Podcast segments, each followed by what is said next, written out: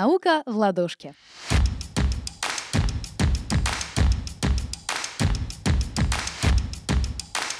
Всем привет, с вами Владислава Сухановская, научный журналист, и сегодня я предлагаю вам послушать запись моей онлайн-лекции «Как развить критическое мышление».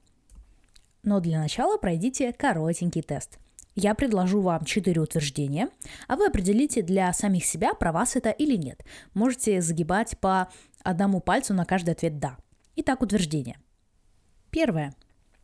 Я предпочитаю давать правильные ответы сразу – а не искать информацию для ответа самостоятельно. Второе. Я не люблю много думать о своих решениях, поскольку полагаюсь только на интуицию.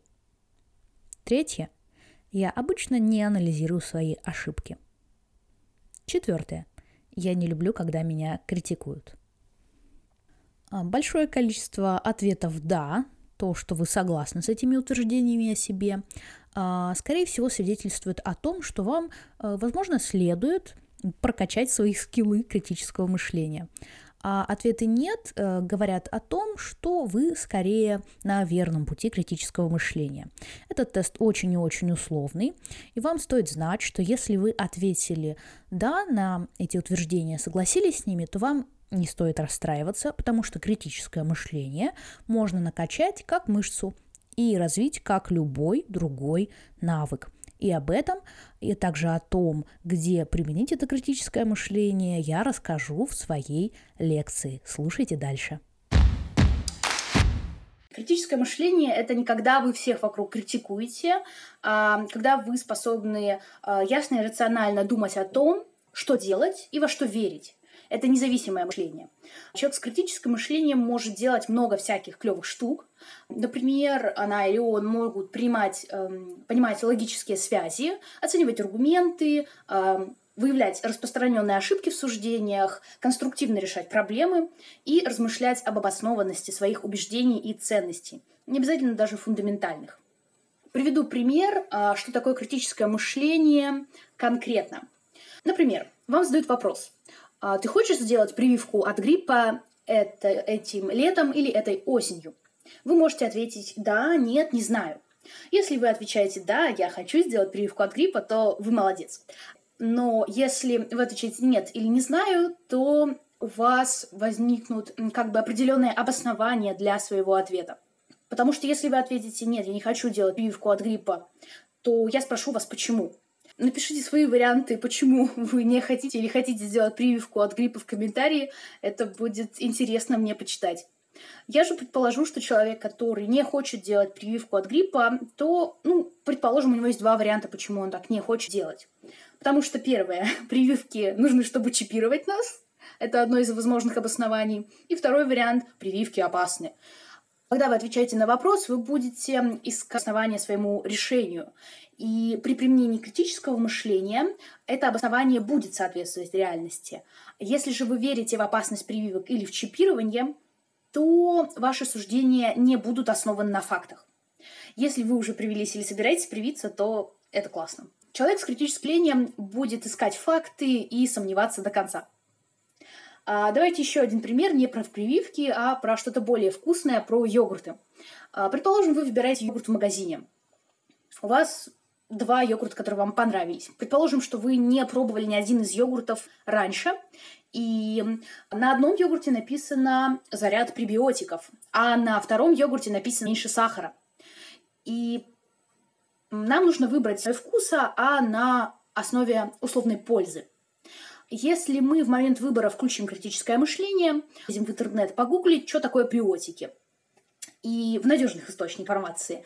И если мы залезем в интернет погуглить, то узнаем, что пребиотики, их а, применение довольно ограничено. Об этом вы можете а, почитать в ссылке, по ссылке в прикрепленной статье. Разбираемся с вторым йогуртом. С пребиотиками разобрались, они нам не очень подходят. Второй йогурт, на нем написано меньше сахара. А, что-то в голове крутится, что ВОЗ рекомендовала ограничить количество свободных сахаров в своем рационе. И вы думаете, классно, меньше сахара. Но а, то, что на йогурте написано меньше сахара, нам нужно понять меньше сахара по сравнению с чем? С другим продуктом, с другим йогуртом той же фирмы или с йогуртом любым другим. Поэтому вы берете тот же йогурт с пребиотиком и йогурт, где написано меньше сахара, и сравниваете, сколько сахара в каждом из них. Нужно учитывать там объем баночки, все такое, читать, сахар... Э, читать там сахарозу. Применяя такое критическое мышление и поиск информации, мы понимаем, что меньше сахара лучше. И если во втором йогурте меньше сахара, то мы выбираем его, исходя из условной пользы для здоровья. То есть в идеале в этой ситуации человеку захочется разобраться, в чем же польза. Э, естественно, в, во время магазин эм, выбрать и погуглить так подробно довольно сложно, поэтому я надеюсь, вы сделаете это до или после. В общем, применение критического мышления помогает вам выбрать э, более полезный продукт. Почему люди не применяют критическое мышление? Как вы поняли из предыдущих э, примеров про йогурт, критическое мышление требует определенного времени и усилий. Автоматические мысли для мозга менее затратны, и автоматические мысли работают на ассоциациях пример автоматической мысли в примере с йогуртами – это автоматическая мысль «пребиотики – это полезно». Эта автоматическая мысль пришла к нам с помощью ассоциации из рекламы, то есть с помощью маркетинговых уловок.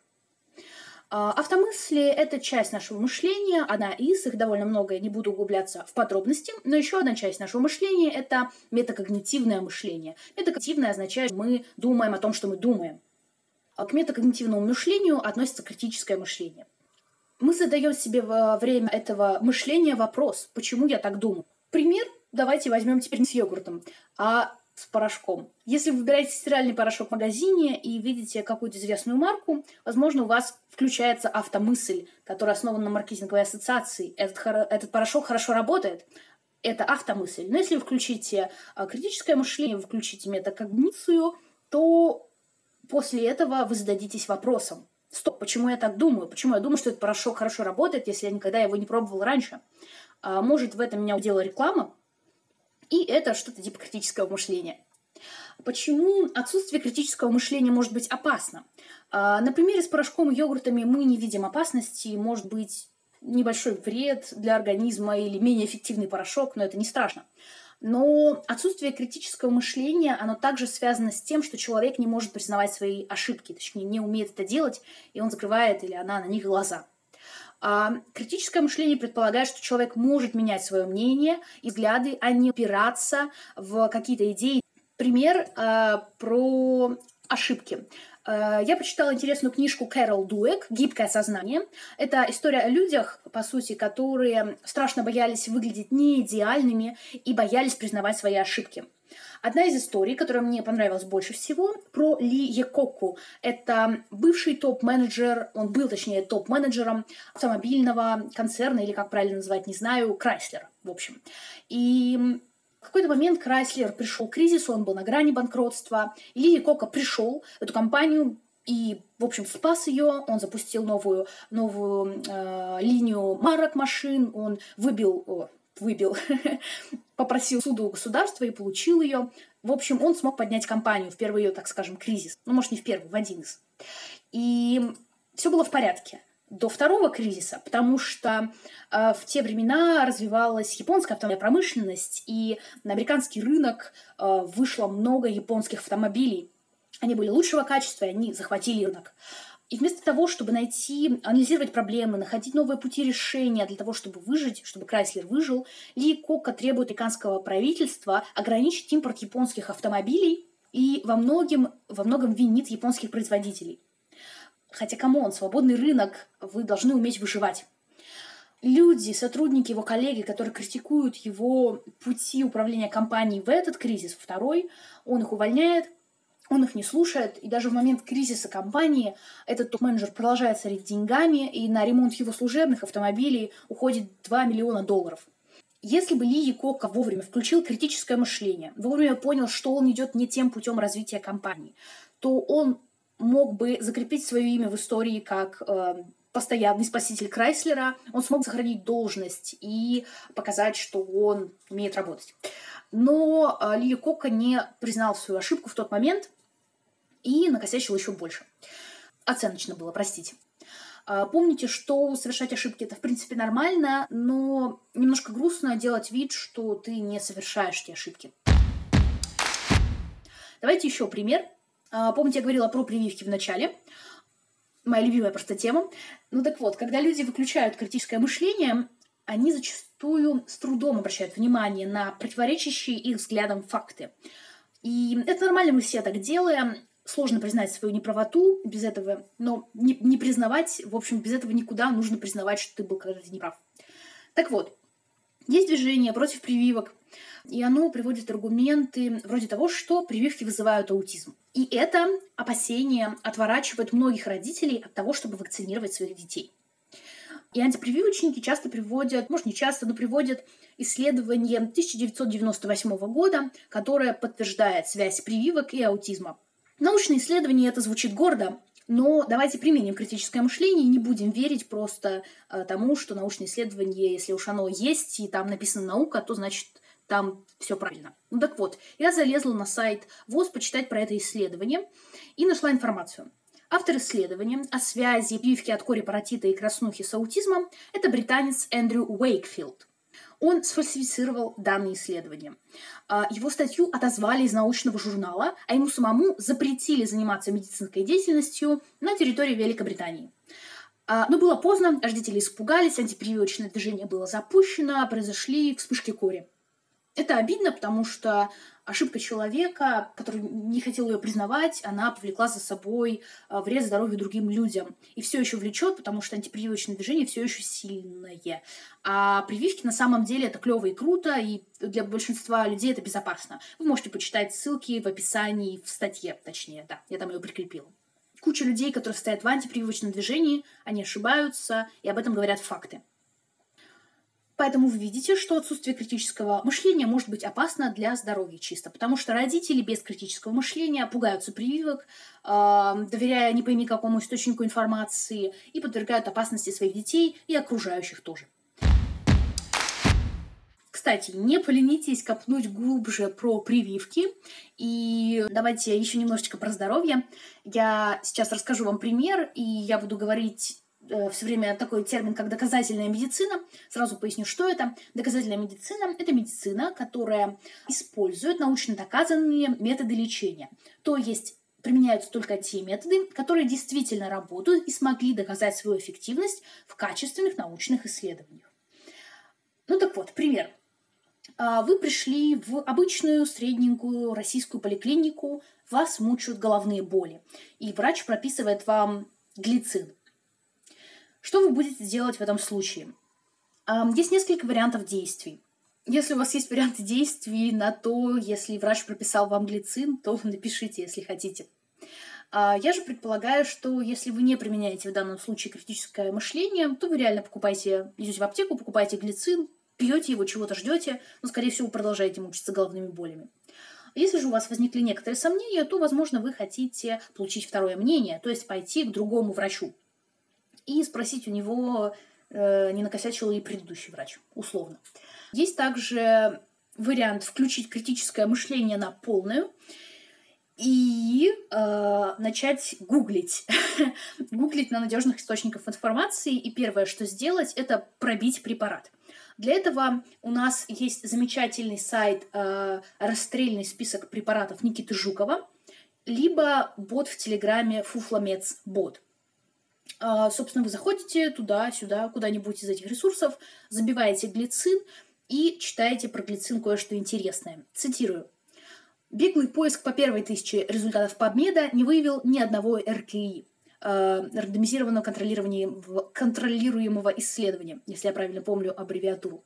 RxList ведет нас к рассказу о бадовской сущности аминокислоты. Как Рейн рассказывает о четырех унылых исследованиях. FDA о нем знает как о растворе для промывания при урологических операциях. ВОЗ и ФК по нолям. Кроме заявлений производителя о его положительных эффектах, неизвестно ничего. Точнее, его биологическое действие неоспоримо, но клинической значимости применения нет.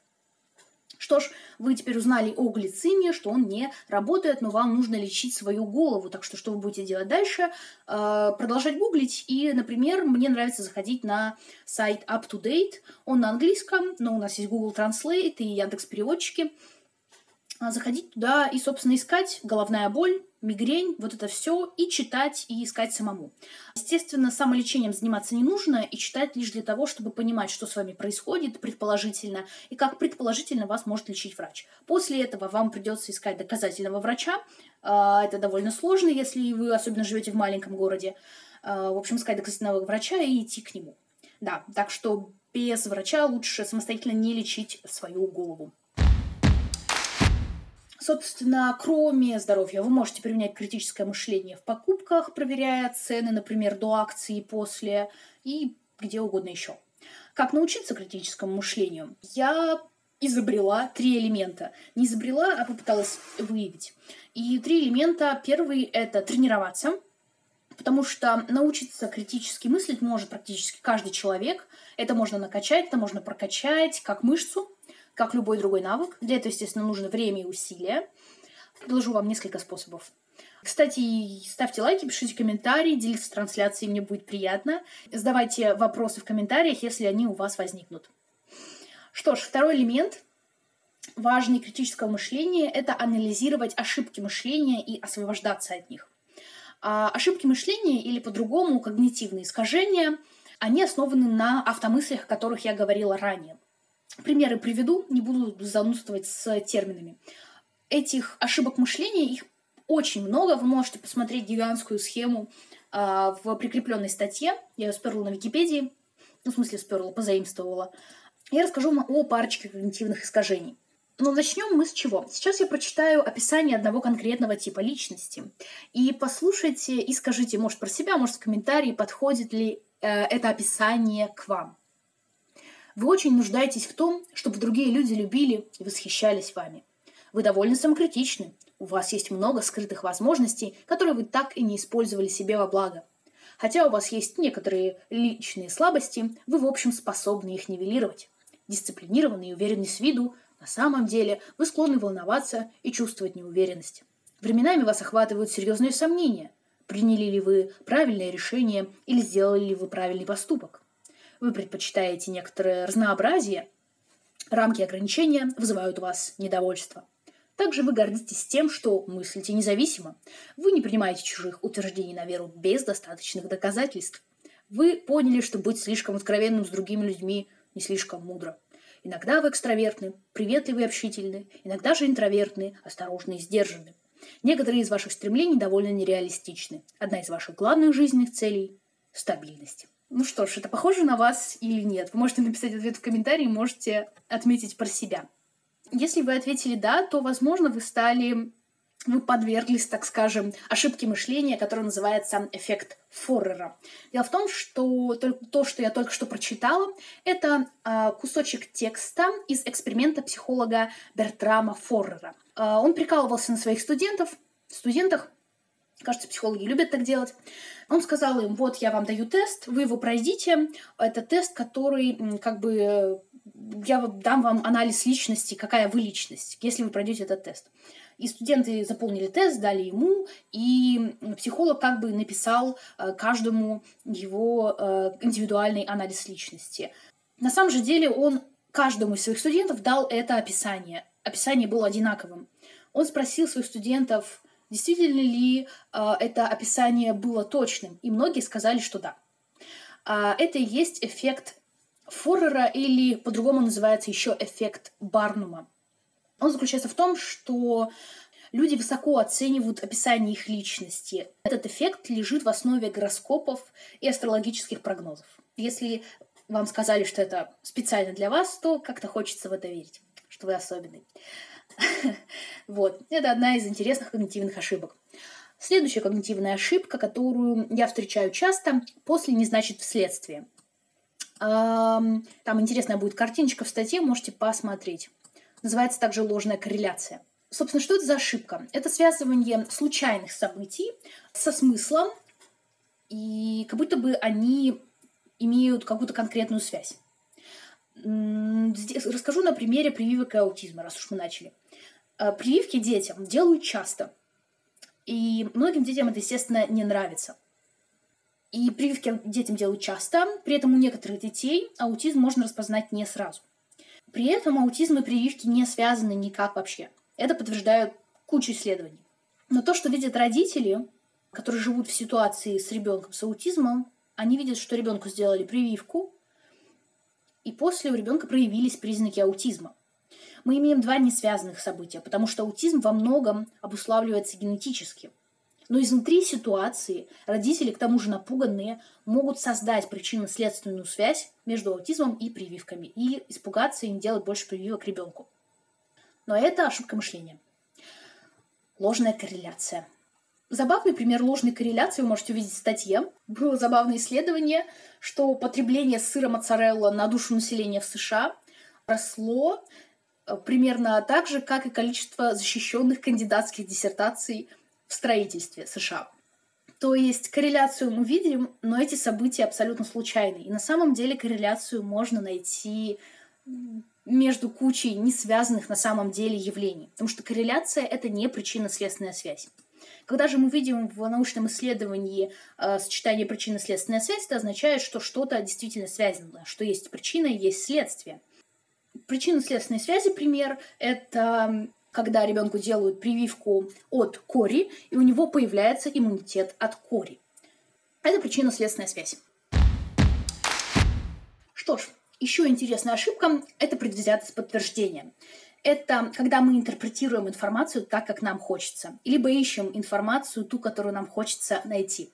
Например, если вы наслушались моих подкастов и решили поискать научные исследования на PubMed на тему «Кто умнее, мужчины или женщины?», и при этом вы думаете, например, что один из полов все-таки умнее, то вам скорее всего, захочется выбирать те исследования, которые подтверждают вашу точку зрения. Либо вы будете читать исследования так, что вы будете верить позициям или обращать внимание на те позиции, которые подтверждают ваше мнение и, в общем, создать некоторую подтасовку фактов того, что один пол умнее другого. Хотя на самом деле это не так. У мужчин и женщин равные когнитивные способности. Вы можете посмотреть, у меня там ссылка даже есть на э, какую-то американ- американскую ассоциацию психологов, если я правильно помню. Кстати, научные исследования, они могут быть еще какими косячными. И об этом мы поговорим в одной из лекций прямых эфирах э, потом когда-нибудь, может быть, этим летом, может быть, осенью. Поэтому подписывайтесь на группу «Науку в ладошке», включайте уведомления, чтобы не пропускать новые лекции. Вернемся к тренировке критического мышления. А, третий элемент – это взгляд со стороны. Пример «Как быть здоровее». Всего алгоритм состоит из пяти шагов. Как делать выбор эффективно? Пять шагов. Первое. Поймите, какая у вас цель.